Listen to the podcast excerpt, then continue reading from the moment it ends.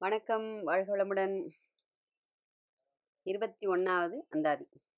மங்களை செங்கலசம் முளையால் மலையால் வருணச் சங்கலை செங்கை சகலகலாமையில் தாவுகங்கை பொங்கலை தங்கி புருஷ புரிசடையோன் புடையாள் புரிசடையோன் புடையாள். பிங்களை நீலி செய்யால் வெளியால் பசும் பெண்கொடியே அப்படின்னு சொல்லிட்டு சொல்றார். இதுக்கு முன்னாடி அந்த அதில் பூரணாச்சல மங்கலை அப்படின்னு சொல்லிட்டு முடிச்சார் இல்லையா? அடுத்தது இப்போ என்ன மங்கலைன்னு சொல்லிட்டு ஆரம்பிக்கிறார் இந்த இடத்துல.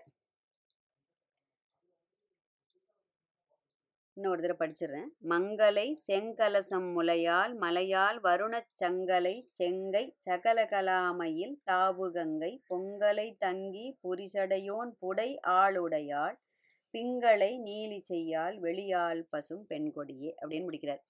இந்த பாடல் என்ன பண்றார்? அம்பாளோட ஒவ்வொரு குணத்தையும் நிறங்களையும் அங்க அது அவள் எப்படி வாசம் பண்ண அந்த நிலையும் குறித்து வெறி ரொம்ப விளக்கமா சொல்றார். மேலோட்டமா பார்த்தோம்னா அந்த நிறங்களும் நிலைகளும் ஒரு பொருள் தான் தரும். ஆழமாக பார்த்தோம்னா பல அரிய தகவல்களை நமக்கு கொடுக்கும். ஏன்னா மங்களை அப்படின்னா அதாவது நித்திய சுமங்கலியான அம்பிகை என்றும் குறைவில்லாத மங்களத்தின் உறைவிடம் மங்களத்தை அருள்பவள்னு நம்ம போன அந்த அதிலே பார்த்துட்டோம். இந்த மங்களமான பொருள்களில் உரைபவள் லலிதா சகசரநாமம் மங்களா கிருத்திகி சுமங்களா அப்படிங்கிறது. கும்பகோணத்தில் அம்பாளோட திருநாமம் வந்து மங்களாம்பிகை. ஐம்பத்தோரு சக்தி பீடங்களில் ஒன்றாக திகழ்கிறது. அடுத்தது இந்த பிரபஞ்சத்தோட அன்னையாக அம்பாளை பார்க்குறார் அவர். செங்கலசம் முலையால் தன்னுடைய தாயாக நினைத்து சொல்கிறார் அதாவது தன்னை அன்னையோட அருட்குழந்தையாக நினைத்து கொண்டு இதை சொல்கிறார் அம்பாளோட அந்த ஸ்தனங்கள் அதாவது அவளுடைய மார்பகங்கள் ஸ்தனங்கள் நகில்கள் நிறைய பேர் இருக்கு அதுக்கு தமிழ்ல. அப்போ அந்த எப்படி இருக்கான் மேருமலை சிகரங்களை போன்று அப்படி செப்பு கலசத்தை கவுத்து வச்ச மாதிரி அப்படி இருக்கிற ச சனங்கள். அது எதற்கு? இந்த லோகத்தில் உள்ள ஜீவராசிகளை ஔஷதம் போன்று உயிர் வளர்ப்பதற்காக உள்ள நகில்கள். அடுத்தது மலையாள் அப்படிங்கிறார். மலையாள்னா யாரு? மலைராஜனின் புத்திரியான அதாவது பர்வதராஜரின் பர்வதராஜனின் புத்திரியான பார்வதி. மலை மேல் வாழ்பவள். அம்பிகை வந்து அந்த பண்டாசுரனை வெற்றி கொண்டா இல்லையா? அதற்கப்புறம் தேவர்கள் வந்து அந்த தேவதச்சன்னு சொல்லிட்டு சொல்ற இல்லையா விஸ்வகர்மா. அவர்கிட்ட சொல்லி அம்பிகைக்கும் அந்த காமேஸ்வர அதாவது காமேஸ்வரிக்கும் காமேஸ்வரனுக்கும் ஏற்ற வகையில் ஒரு பதினாறு நகரங்களை வந்து நிர்மாணிக்கிறதுக்கு வேண்டிண்டாலாம் அதில் ஒன்பது வந்து மலை மேலேயாம் ஏழு வந்து கடல்களுக்கு கீழே தான் அதாவது அந்த ஒன்பது மலைகளின் மேல் வாழும் அம்பிகை மலையாள் அப்படின்னு சொல்லிட்டு இந்த இடத்துல குறிக்கிறாருன்ட்டு வியாக்கியானர்கள் எழுதி வச்சிருக்கா. லலிதா சஹசரம் என்ன சொல்லுது? மலையாச்சல வாசினி சுமேரு மத்திய ஸ்ருங்கஸ்தா சுமேரு ம அதாவது பருவத்திற்கு மேலேயும் அதன் மத்தியில் வாழ்கின்றவள். விந்தியாச்சல நிவாசினி விந்தியாச்சலத்தில் வாழ்பவள் அப்படின்னு சொல்றது. அடுத்தது வருண சங்கு அலை. கடலின் அதி அதிதேவதையாரு வருணன். அப்போ அவனுடைய அந்த கடலில் தோன்றும் அந்த சங்கு கொண்டு உருவாக்கப்பட்ட வலைகள் வலைகளை கைகளில் அணிந்த அணிந்திருக்கின்றாள். பக்தர்களுக்கு அந்த வரங்களை அருளும் கைகள் அப்படி அசைஞ்சு அசைஞ்சு அப்படி அலை மாதிரி இருக்கான். எப்போ ஏன்னா அதுக்கு ஓய்வே கிடையாது இல்லையா? ஏன்னா நம்ம எப்போவுமே என்ன சொல்கிறோம் எந்த ஏதாவது ஒரு கோரிக்கையோட தான் அம்பாள்கிட்ட போய் நிற்கிறோம் இல்லையா? என்னைக்காவது போயிட்டு நீ நீ எவ்வளோ அழகாக இருக்க? உன்னோட அலங்காரம் இன்னைக்கு இவ்வளோ அழகாக இருக்குது நீ சாத்தின்னு இருக்கிற மாலை இவ்வளோ அழகாக இருக்குது உன் கண்கள் இவ்வளோ அழகாக இருக்கும் வஸ்திரம் இவ்வளோ அழகாக இருக்குன்னு அந்த மாதிரிலாம் அம்பாளை ஆராதிக்கிறதுக்குன்னு போகிறதுங்கிறது விரல் விட்டு எண்ணிடலாம். பாக்கி தொண்ணூற்றி ஒம்பது சதவீதம் ஜனங்கள் ஜீவராசிகள் அம்பாள்கிட்ட எதுக்கு போகிறதுனா தன்னுடைய குறைகளை நிவர்த்தி செய்ய வேண்டும். தனக்கு வேண்டிய வரங்களை நீ வழங்க வேண்டும். அதை நடத்தி கொடுக்கணும். இதை நடத்தி கொடுக்கணும். உனக்கு பால் பாயசம் தரேன் தேன் பாயசம் தரேன் மாலை வாங்கி சாத்துறேன் அபிஷேகம் பண்ணுறேன் புடவை வாங்கி இதுதானே நம்மளோட கோரிக்கைகள் இப்படி தானே அதாவது மு முடிவில்லாத முற்றுப்புள்ளி இல்லாத நீண்ட நெடும் கோரிக்கைகள். வாழ்நாள் முழுவதும் வச்சுருக்கோம் அம்பாள் கிட்ட. ஏதாவது இது முடிஞ்சதுன்னா அது இன்னொன்று வேண்டுவோம் இது முடிஞ்சதுன்னா இன்னொன்று வேண்டிப்போம். இன்னொன்று முடிஞ்சதுன்னா இன்னொன்று வேண்டிப்போம். அப்போது அம்பாள் என்ன பண்ணுறா வரம் கொடுத்து கொடுத்து அவள் கை எப்பவும் அந்த அந்த கை அசைஞ்சுட்டே இருக்கான். அது அப்படியே ஒரு அலை மாதிரி இருக்கான். என்ன ஒரு கற்பனை பாருங்க. எப்படிலாம் அனுபவிச்சு எழுதியிருப்பாரு இல்லை? அப்போ வருண சங்கு அலை அப்படிங்கிறார் அந்த இடத்துல. அடுத்தது என்ன சொல்றார்? சகல கலாமையில் அதாவது அம்பாள் வந்து கலைகளின் பிறப்பிடம்னு நம்ம பார்த்துட்டோம் இல்லையா? கலைகளையே தன் உறைவிடமாக கொண்டவள். அதனால தான் லலிதா நம்ம என்ன சொல்றது? கலாமயி கலாநாதா கலாவதி கலாநிதி காவிய கலா அப்படிலாம் சொல்கிறது கலா அப்படின்னு சொன்னாக்க ஒன்று கலைன்னு ஒரு அர்த்தம். இன்னொரு அர்த்தம் வந்து மயில் தோகைக்கும் கலா அப்படிங்கிற ஒரு பேர் இருக்குது அப்போ சகல கலைகளையும் தாங்கும் கலாபமாக அதாவது மயில் போல உலவுகின்றாள் அப்படின்னு வியாக்கியானர்கள் ரொம்ப அழகாக இதுக்கு விளக்கம் கொடுத்துருக்கா. அடுத்தது தாவு கங்கை தாவு கங்கை எது? அதாவது தாவி வந்த அந்த கங்கையை. இல்லையா? அகம்பாவத்தில் கங்கை என்ன பண்ணுறா என்ன தாங்கி பிடிக்கிறதுக்கு யாருமே கிடையாது இந்த உலகத்தில் அப்படின்னு அப்ப சீறி பாஞ்சுட்டு வரா.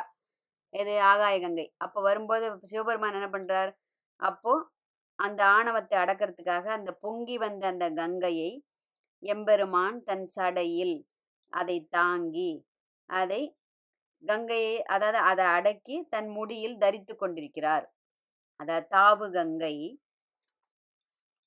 அப்போ இது போன்ற பல மகிமைகளை கொண்ட அந்த சிவபெருமானை இடப்பாகமாக தன் வசம் கொண்டு ஆளுபவள் அவருடைய மனைவியான அந்த ஆதிபராசக்தி.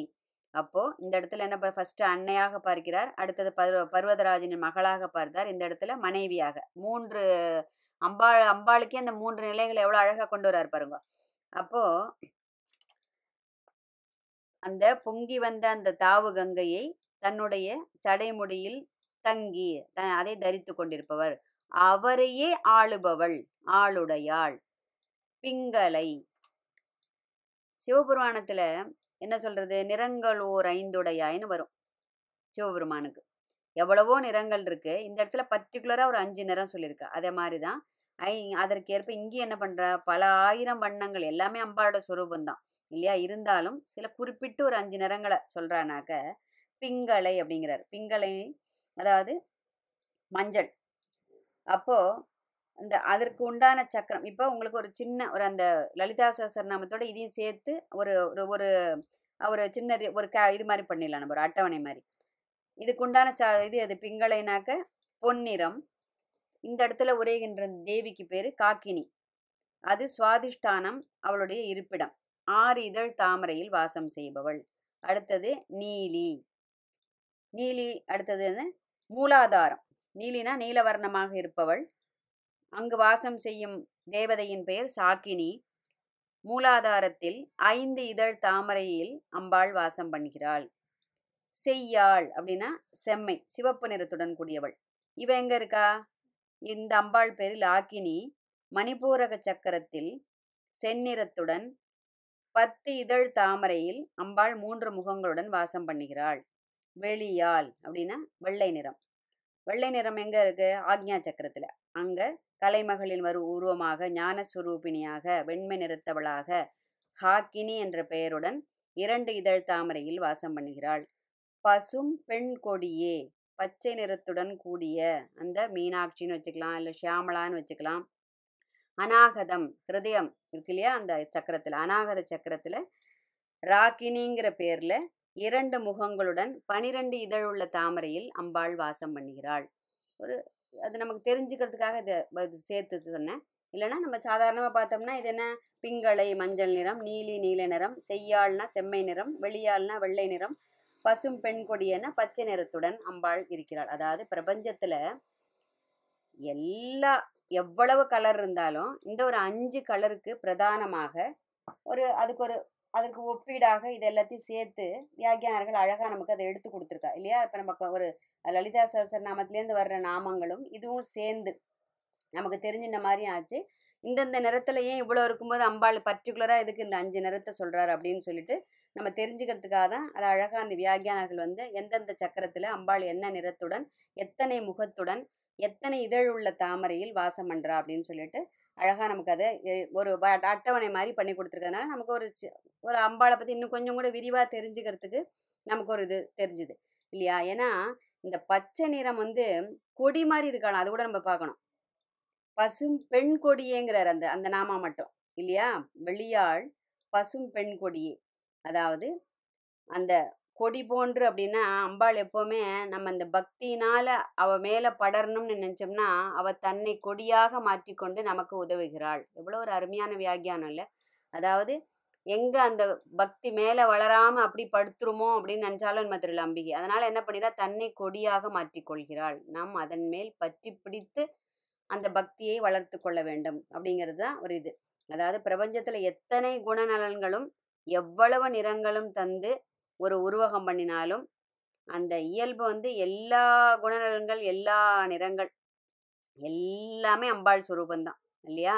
அப்பேற்பட்ட அந்த ஒரு மேன்மை பொருந்திய மகிமை பொருந்திய லீலைகள் நிறைய உடைய அந்த அம்பாளின் திருவடிகளை இந்த நவராத்திரி நாளில் நாம் பணிந்து வணங்கி எல்லா வளமும் எல்லா நலமும் பெறுவோம் என்ற உயரிய பிரார்த்தனையோடு அடுத்த அந்தாதி இருபத்தி ரெண்டு பிறவா வரம் வேண்டும்னு சொல்லிட்டு அந்த ஒரு தலைப்பில் அவர் என்ன எழுதுறாருன்னு சொல்லிட்டு அடுத்தது இருபத்தி ரெண்டாவது அந்தாதியை பார்ப்போம்.